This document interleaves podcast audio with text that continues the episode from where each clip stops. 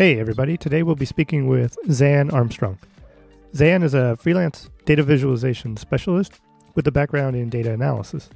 She's been a staff engineer in Google Research, where she integrated visualization with machine learning and high scale computing applications to contribute to scientific discoveries.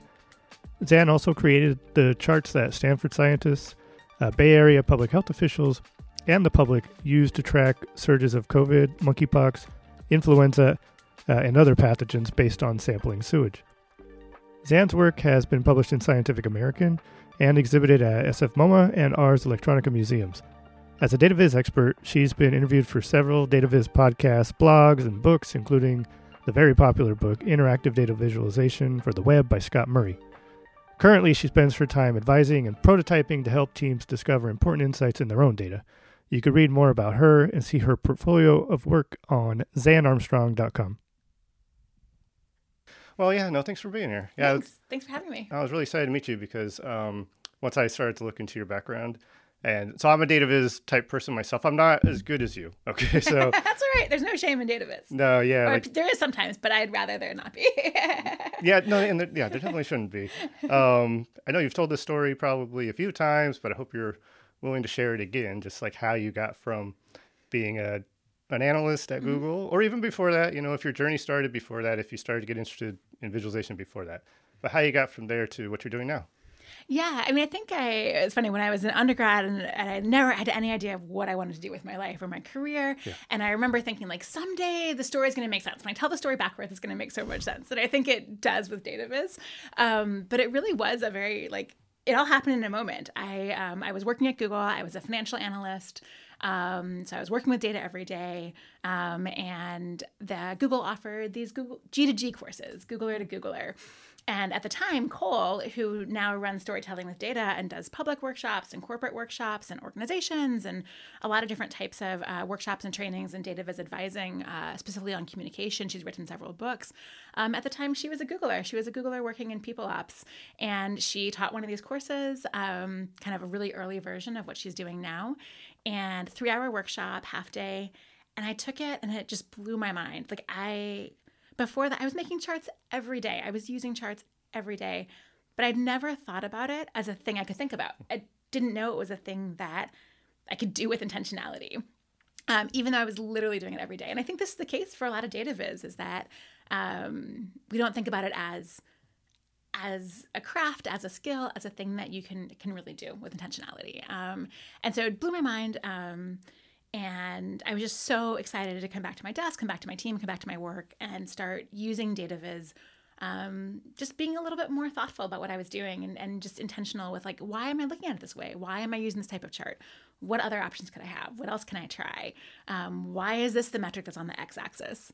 Um, and and then, then also the workshop, of course, gave me some concrete skills for how to think about it. Things I'm going to talk about today uh, in in the talk, um, things like color and small multiples. Um, so I think these really foundational ideas, uh, and obviously in the last 11 years, I've I thought, thought about them with more nuance than I did in that first workshop. But a lot of those ideas come back to that original workshop as well.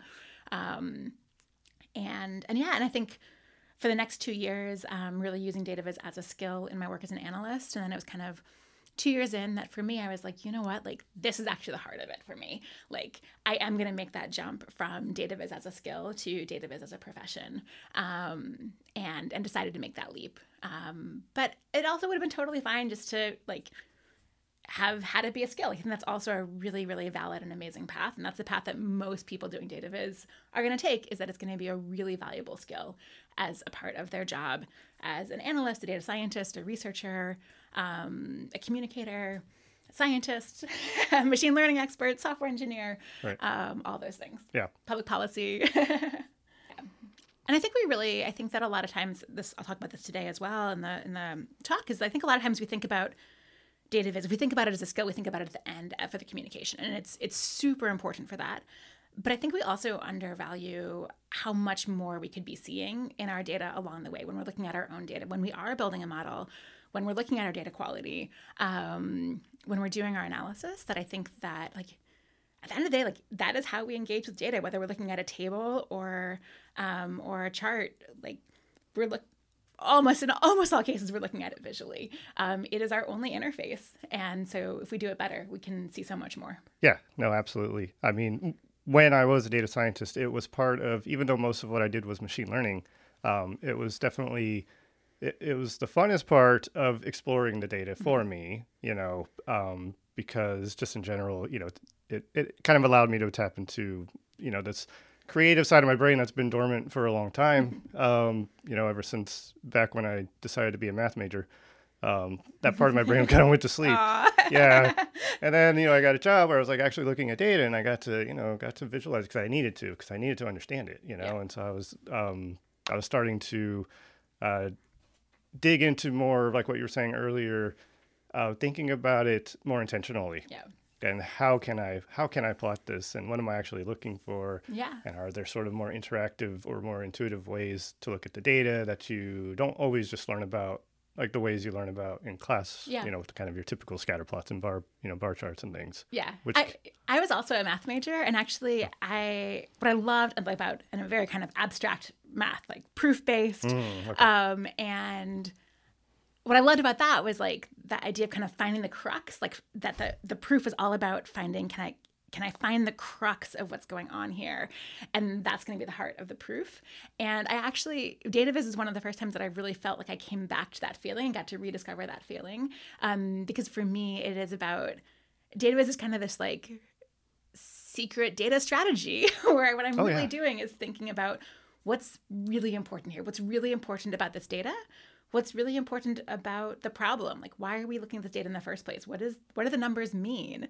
Um, and and how does that relate to how we look at the data? Um, one of my favorite examples just just uh, it was this metagenomics project that I did working with Stamen Design here in San Francisco, and um, then that actually ended up being it was it was made for scientists at Berkeley, um, amazing group, the Banfield Group, and then um, it actually ended up being exhibited in SF MoMA, um, which is pretty exciting. Yeah, cool. And to me, one of the cruxes is they were looking at genetics, and in that data set, zero meant like not found and one was like this gene exists or this function exists. And then two or more was like multiple copies or like but it meant the difference between zero and one was the most important difference.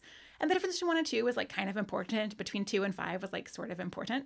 Um, but in any like the normal ways that you visualize data the difference between zero and one looks pretty small because it looks the same as the difference between 25 and 24 but in this data set, that difference was so important and so much more important. And we thought about how we, both in color and in other encodings, really focus on making sure that that was really visible. And that's what I mean when I kind of come back to like, what do the numbers really mean? What is the crux of what's going on? And then how to use visualization to expose that.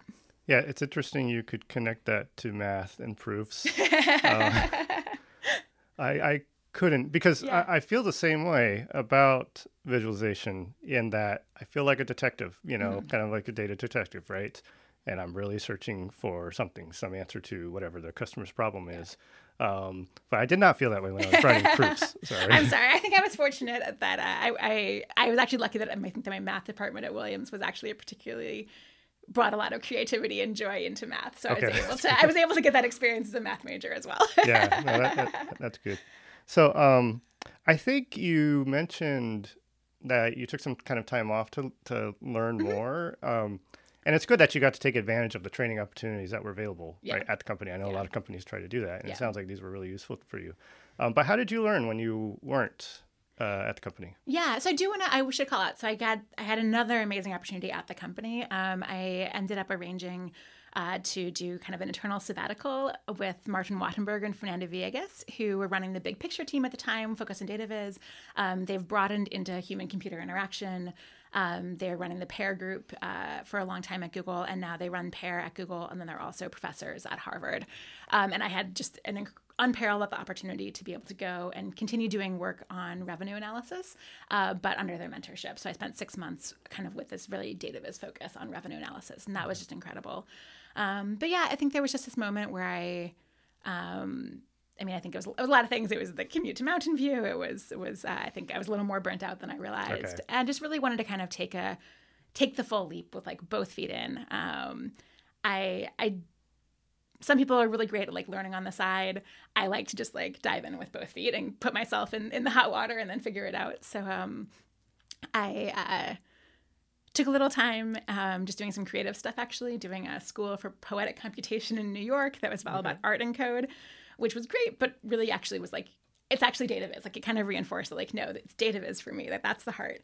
Um, and then uh, started learning d3 um, at the time that was i think i mean d3 is incredible um, and i think especially that kind of like it was 2014 i think was a really an era where not as much has been built on top of d3 um, and right. really Yeah. exploding the possibilities of what was possible with D3. And I think that there, for me, there's a lot of different pieces of the D3. I think for me, the things that were so powerful was just that, like, like it's so based on this mapping between numbers and and visual form that you're really like the cr- one crux of D3 when you're really writing your own D3 code is this like saying is defining that transformation saying okay I'm going to take these like these numbers coming in and I'm going to turn them into colors. I'm going to turn them into position. I'm going to turn them into size, into shape. Um, and I think that is is really powerful as a way of thinking about what what is that visual encoding because you're really tightly in control of it. You're touching it right there. Um, and there's other ways you can think about that. I think all the grammar graphics tools, so ggplot and R, also has fantastic elements of that. Um, but I think that was to me the coolest part of D3 was just this like I can choose any mapping I want. I'm not confined to what somebody else has decided as a chart. Um, I can I can make the mapping that makes the most sense for the problem I'm trying to solve. Yeah, um, you know, in my kind of limited experience with D3, yeah, you, it does force you to think about the smallest details at so low level, right? Yeah. And and it is very flexible. But how do you um like did that come naturally to you or did did the training that, you know, any of the the, the workshops that you've done um, did that help? Um, let's see. I think I think one thing that's interesting with something like D3 is that the people are going to find different parts of it hard based on what they're what they're coming in with. Um, a lot for that was my intro to web development. So a lot of stuff that I struggled with was the web development aspects of D3, whereas that mapping felt very mathy. It felt very data-y Okay. for people that have more of an engineering background, a web development background, for them, they get to the some of them the some of that mapping part that finally I was like, I'm home. They're like, whoa, this is not like normal front end development. and um, designers might come in and be like, oh yeah, a Bezier curve. I've been defining Bezier curves in Illustrator forever, and it's actually pretty amazing Illustrator. It doesn't take much to pull back the curtain and get to the math in Illustrator. Um, I actually had one project where I was working with Nicolette at Stamen, and she was she's an amazing designer, and she had done some designs, and I was trying to recreate them with code or like have that with code, but have it be interactive. And I was like, just show me your numbers. And so she showed me the numbers behind the Bezier curve, and I was like, oh, I can see how like I can see. Okay, now I know what I need to write. um, so props to to designers who. Uh, uh, like just like I think that they, they bring a lot into of, of not just um, the design, but also thinking about shape in a different way from the tools that they, they've used. Um, so I think it's really, I think kind of getting out of like a, this like easy to hard spectrum and thinking of it more of like, well, where, what, what strengths are you coming in with and what's going to be hard? And, um, and I think there's a, I mean, D3 is absolutely incredible. And I do think there's something really, really powerful about that incredible customization. Um, but you don't need to know D3 to do good data viz. Yeah. Um, and the toolscape is evolving. Even Mike Bostock um, and with Phil, are they've written Observable Plot, which is kind of more of a GG plot level of abstraction uh, built on top of D3. So that's in JavaScript. Um, you've got Seaborn in Python. You've got a lot of, you've got Datawrapper that a lot of journalists are using. That's incredible. Um, and obviously there- there's a whole whole suite of tools that have been built. So I think um, that are solving different parts of the problem. Um, and I mean, even like I've seen like I've seen a ton of really good stuff in Excel. Cole and Jon Schwabish both do all Excel based examples. Um, so definitely encourage you like start with the tool that you have and that you're you're using and start there. Um, don't feel like you have to like l- jump into learning a new tool to be able to do good data viz. I think it's better to kind of start wherever you are and just think more intentionally about what you're doing um, and how you can make the most of the tool that you're currently using. And then you can think about what investment makes sense um, as you want to build out your toolkit. Right. Yeah. No, that makes sense. So um, I'm gonna pivot a little bit here. Uh, so are there any um, like are there any current uh, visualizations that you've seen out there Mm-hmm. that have kind of blown your mind? Oh my God. Uh, there's so many. Let's see. Um, I love the flowing data um, blog and and resources from Nathan Yau. I think it's just yeah. a great way to keep an eye on what's happening in Viz. Um, there can be so much happening um, that it can feel overwhelming, or a lot of it's happening kind of in like different different niches, different domains. And so uh, that blog has just been such a critical part of, of my data viz experience um, in terms of kind of discovering. Um, so I just wanted to bring that up if you're like, oh, like I want to learn more, I want to see more, um, follow that. There was one, so there's one that I was talking about a couple days ago that it's a, it's an oldie but goodie. Um, it's by Jim Vallandigham and it was called The Racial Divide and this came up because I was having a conversation about like when is inter- when is animation really valuable, and in the racial divide, what it does is it it you start with a choropleth map, so like you start with a map of St. Louis or Seattle or San Francisco, um, where each I think it's each census tract is colored uh, from based on the racial. Uh, I think it's just black and white. Um, uh, or, or maybe it's I'm not sure exactly which the metric is, whether it's like overall diversity or or how black versus how white. But um, and then after you look at the map for a couple seconds, it shatters and it uses a force layout to push apart um, to push apart tracks that are uh, by how different they are, and so it just you just have this visceral experience of the city shattering um, which I think is a lot of the history, the history of redlining that got us to this place where you do have census tracts that are neighboring that have such different racial racial makeups because of who was allowed to buy a house there in the 1940s and who wasn't allowed to buy a house. Um, and I think it just kind of has this like it's very data driven and it also has this very kind of visceral experience of like the animation creates this sense of shattering which i think is is in our history and that we're still reckoning with today um, and how to kind of like undo some of that shattering and, and to, to build bridges together and to, to, to come together. Um, so uh, that's just one that I happened to be talking about mm-hmm. recently that I think um, is really special. But man, yeah, there's so much good. I think, and I think that that tying of technique, technique and feeling and what's true to the data, I think is that's what I look for when I think about what makes a great Viz. But yeah, I, I mean, I guess in terms of other like there's some amazing communication vids out there that I think can also. I love some of the information is beautiful work by um, totally blanking on uh, Duncan, uh, and that shows some of the like some of the successes that we've had. There's actually this great. It's a great set of charts that show hey. For a long time, the Amazon, we were saving the Amazon. Like it was getting better. We were saving the rainforest, um, and all these other things. Um, I think that was a kind of a really cool series where data could feel help you feel like to recognize some of the successes that we've had as a species uh, to uh, to address some of our big issues and challenges. Um, yeah. cool. Yeah. Are there any? Uh, so just kind of a question for you. Like, are there any YouTube channels or anything that you that you watch where people are doing? I like. Yeah. I'm not as much of a video watch. I, okay, I mean, I like yeah. a lot of the conference talk. Uh, so I, I, enjoy conferences, and I think that some of the conference, I love conferences that put their talks online. I think it's good for the conference. I think it's good yeah. for the speakers. I think it also means a really high level. Like when you know that that's going to be online forever, it makes for high level talks. Um, so Outlier, run by Data Viz Society, um, is a virtual conference. It started in 2021. Um, they're all online. OpenVis Conf was just an incredible conference that ran for like six or seven years. Um, and those are all online. Um, I spoke in 2016. um, lots of good videos in 2016. Um, uh, IO, EYEO, um, if you're kind of more on the arts side, arts and data, uh, but it's also some really, like, that's where I think Mike introduced D3 um, or talked a lot about D3.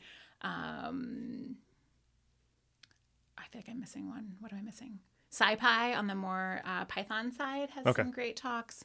Um, there's probably more coming out. oh, Tapestry, uh, run, run, by Tableau, had some nice, more on the storytelling side. Um, had had some nice talks. I went to that in 2016, um, 2017. Yeah. What was the one you said? I O E. Uh, e Y E O. Okay. So it's I. It's it's pronounced I O. Um, oh yeah. Okay. There were 10 years of that conference. Um, they just had their last conference this summer. Um, their farewell, but uh, oh, that's and that's really kind of on the like. Um, more on kind of what are the amazing things you can do with computers, but includes data. Okay. Yeah. I mean, you mentioned art, right? Um, is I mean, is that something that you feel that you have? Like, do you have uh, kind of an artistic bent, or do you think it's something that's required to work in data viz? Oh, uh, I don't think you should. I I think there's a lot of cool art that's related to data, you definitely do not need to think of yourself as an artist. Um, to to work in data viz and I mean I think it's also artists is such a term that I think people have strong feelings from like when they tried to draw something in second grade and somebody didn't like it and like then they were like I'm not an artist so like I also think that's just a I think I think more of us are artists than we think we are but to uh, to yeah don't uh, don't feel like you need to be an artist to uh, change how you visualize your data um, and I do think that reclaiming the pencil, reclaiming markers is good. Mm-hmm. Um, in one meeting, I actually brought colored pencils. Uh, I'd gone to Target, got a bunch of colored pencils, gave them out to my team, and I was like, we need to sketch more. Um, and part of that is part of the tools conversation because I think that sometimes when you go to your tool first, when you go to your computer first, you the visualizations you make are the visualizations that are kind of the tool most gears you towards. Um, and kind of what how is the tool set up to like what kind of is the the default paths in the tool or the easier paths which sometimes are great but sometimes um, i think there's a lot of power in drawing on paper and sketching it out. Like what do you what are you imagining? What's that picture you have a picture in your head. Or you, you, you likely have a picture in your head. You have some idea of you have some mental model of what you think the data is. So get some of that on paper. Um, what is your mental model? What is your sketch? Um, and then and then start with that and then go to your to your tool and figure out like okay how can i get as close to to what i'm thinking of as possible? And there's also a great moment of like does the data look the way you expected because now you've put this assumption down. Um, there's an incredible series from new york times called you draw it which actually has people do this just this. You they'll have some question like uh, what some usual social level data like i think it was like uh, income percentile was one of them versus percentile going to college or percent going to college um, and you they gave you one or two anchor points and then you draw the graph that you expect it to be. And so you have to think about like well what what do i think the relationship is between these two metrics? Um, and then they go ahead and do the reveal of what the real data is. And i think it's really powerful because like once you see the answer you're kind of like oh yeah of course that's the way it is. But like when you have to actually commit and say and think about like what do you expect it to look like then you can have this moment of surprise that like really helps you question your own assumptions of like oh like that wasn't what I expected. Like, why is that different than my expectations? Right. I, you know, I was, um, so one thing like working with, working with a lot of data scientists, I've, I've seen a little bit of, um, you know, hesitation or, you know, reluctance to mm-hmm. do, to, to visualize the data, you know, mm-hmm. they, they may go through kind of a, uh, you know, standard, a minimal EDA process mm-hmm. and, and I've I felt that they maybe they were holding back because they either didn't know how to do it or didn't feel like they were creative creative enough yeah. uh, to do it properly. Yeah. Um, and so that's that, that's just something like curious your thoughts on is this something you can you know you can just you can learn you know if if mm-hmm. you if you you know maybe through some courses that you've taken or something like that like you, you can learn how to be a good data visual data viz expert and even if you don't have that sort of underlying, you know, creativity or artistic side to you. Yeah. Yeah. So I think that's, I mean, I think that's super true. You said I've run across that a lot where people are reluctant to, and like it's some, it's some combination of think it's a nice to have or that it's not going to be worth it. But also I think a sense of like, I don't know how to do it. Um, some maybe shame, like I'm going to do it badly and break some rule. um, and I think that, um, and I think there was really, there was kind of an era in like the 90s and 2000s where there was a lot of like data viz rules and like pie charts are suddenly bad and rainbows are bad and like you're going to lie with your data. And so I think that creates a lot of fear.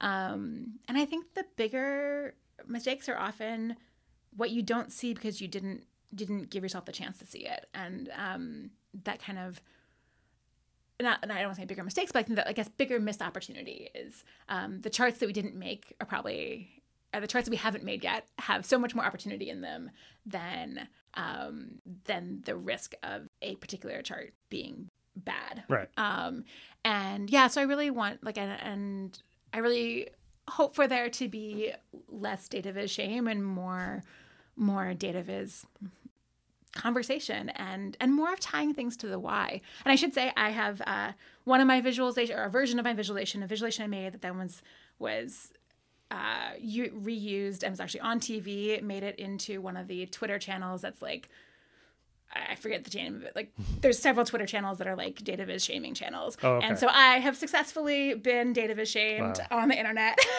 um, and I think the first time I posted something on the information is beautiful channel on Reddit, people came back with saying like, "Oh, you can use this to make swastikas," and like, "Oh, it should have been more like fewer lines of code." And I was like, "I'm out. Like, I'm not posting here ever again."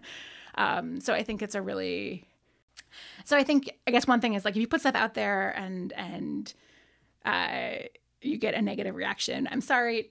Try to find somebody else to go to, and uh, it I it happens to it happens to data viz experts too.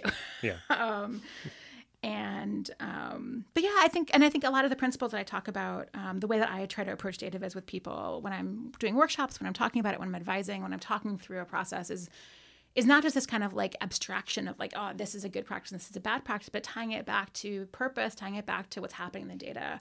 And I think that makes it a lot more grounded and a lot more empowering when it doesn't feel like, oh, I'm making arbitrary decisions about color. It's like, well, I'm choosing these colors because I, like, if I'm looking at unemployment data, like, I know that f- around five ish percent is what economists consider like a reasonably healthy amount of unemployment for a society to be like for an economy to be functioning.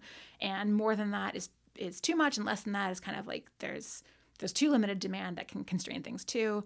The people that are unemployed might argue with this being a good number but um but it means that you can like use that information to inform how you're choosing to do the encoding. Like maybe you put a bar between five and six percent so you can see below and above. Maybe you uh, like you put lines or grid lines there. Um, maybe you use color schemes that like have a diverging color scheme so there's a sense of more or less uh, where the difference between three and seven is different than the difference between seven and 11 because seven and 11 percent unemployment is like unem- like a lot of unemployment versus like a lot a lot unemployment whereas like three versus seven percent is like low unemployment versus high unemployment. So i Yeah. think there there's ways that grounding i think helps people feel empowered because it doesn't feel like this like arbitrary like i'm just doing things and i'm going to do it wrong and it's going to be bad and more like oh i have a reason for this and my assumptions are visible. And if people disagree with it we can talk about the assumptions and be like oh well like this other economist says 4% is what's healthy. And you can be like oh well we could look at that instead and look at it that way. Um, but trying to to connect things to to assumptions and to to purpose i think can be really empowering. Um, and uh, so yeah i would encourage people to to try yeah, no, me too. I wonder if it's just a question I've had, you know, since working working as a data scientist for you know like for about ten years, and maybe maybe it's because a lot of the data scientists I've worked with have uh, maybe it's not something that they learned in school. You know, Yeah, it was yeah. just yeah, always a question that I just kind of had is how come they you know they don't really look like at the data and Yeah. they don't look at it in different ways, and it's sort of like th- they do the analysis in the way that they've been taught, and then you know they train the models. yeah Um, when Yeah, and I think I think it's a mix of. I mean, yeah, I think it's a mix of like what's being taught, what what was being taught, what is being taught. Um, data viz is coming into curriculums more, both the in grad school, of course, and undergrad. Um, there's some great programs. Uh, I think Jon Schwabish and some collaborators put out some stuff recently for schools. My friend Kristen Hunter Thompson on the East Coast, she's uh, she runs a group that puts out materials for schools, um, and um, so I hope that we're valuing it more. I think it's a cultural thing about like, do we value those squishy, soft things? um, does it does it feel as rigorous?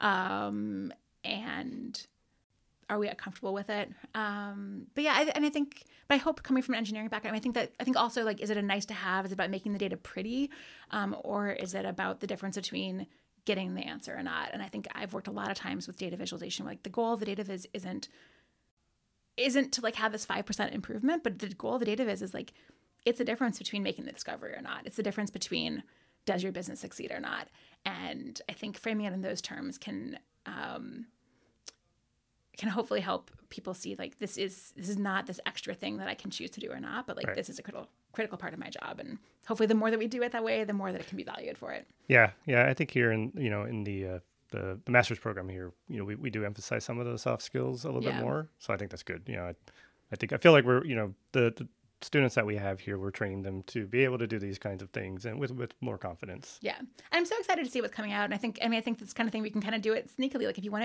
to if you want to improve your data viz skills, just start improving them, and you don't have to. The impact in your company, like when you're writing your when you're writing your uh, promotion statement. It doesn't have to be like, oh, I made this great viz. It can be like, oh, well, I made our company profitable. I, right. I, or yeah. like for the for your research to be like, oh, like I published more research papers because I made more discoveries that were more impactful because I visualized my data better. So it doesn't. Your impact can come from the thing that you're trying to do.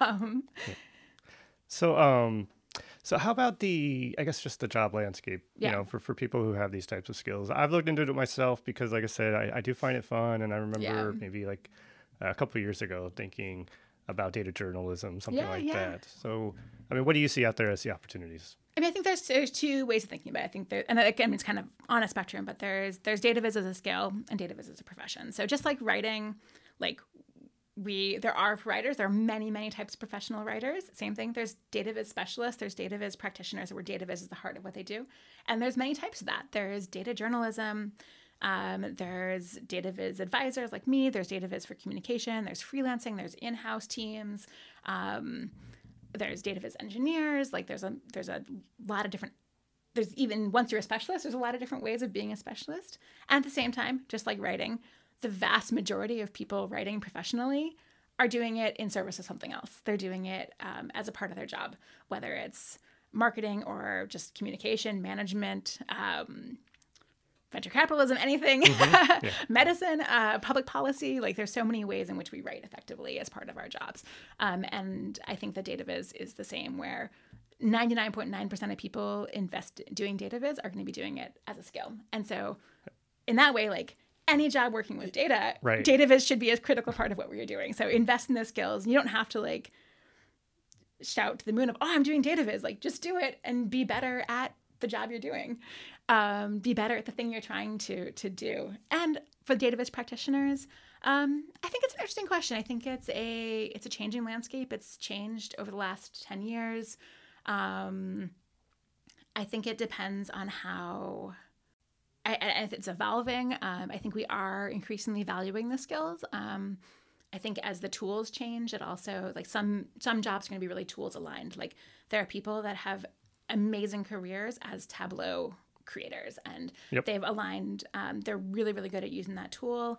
Um, and there's a huge need for people that can use that tool really really well and so i think that's one way to go is to to align yourself with a tool in a community um, another way is kind of like the engineering side, the like internal um, dashboarding pipelines, building tools for that are visualization based. Um, the information, like information and communication side, um, is another huge area, um, both for people being in house and freelancers. Um, some people that really want to specialize in data viz do freelance. That's what I'm current. I've done. I've been both in house and freelancing. Mm-hmm. Um, there's benefits to both. There's the agency model where you'll have a data viz agency uh, which is a great way to have collaboration where you have we have other data viz specialists that you're working with, um, and a company or an organization might hire for like one project at a time. Um, so I think it's evolving. Um, it can be difficult because I think it's it's still like that's we're still working in that story of of why is a skill valuable. Okay. Um, but I think it's also something that like design, design, UX, user experience research, like so many of these evolving data engineering, like that didn't used to be a thing. Right. and now we realize it is, and yeah. we're starting to hire for it and specialize more. So I think things that kind of were these broad buckets in the past are now getting a little bit more specialization. Okay, but still, I mean, it, it's it's super broad. I mean, yeah. there, there's so many things. So there's many so many ways to do it. right. Um, and you can evolve. People, you can come in and out. You can you can evolve. Yeah, yeah. You never have to be the same thing forever. Yeah. So. Yeah. All right. Well, thanks. Yeah. Thanks. I mean, it's really great meeting you and getting to talk to you. And um, good luck on your talk. Thanks so much. Thanks. I appreciate all the questions and, and helping tell the story. And congrats to all the, the, the amazing program you guys got here. Thank you.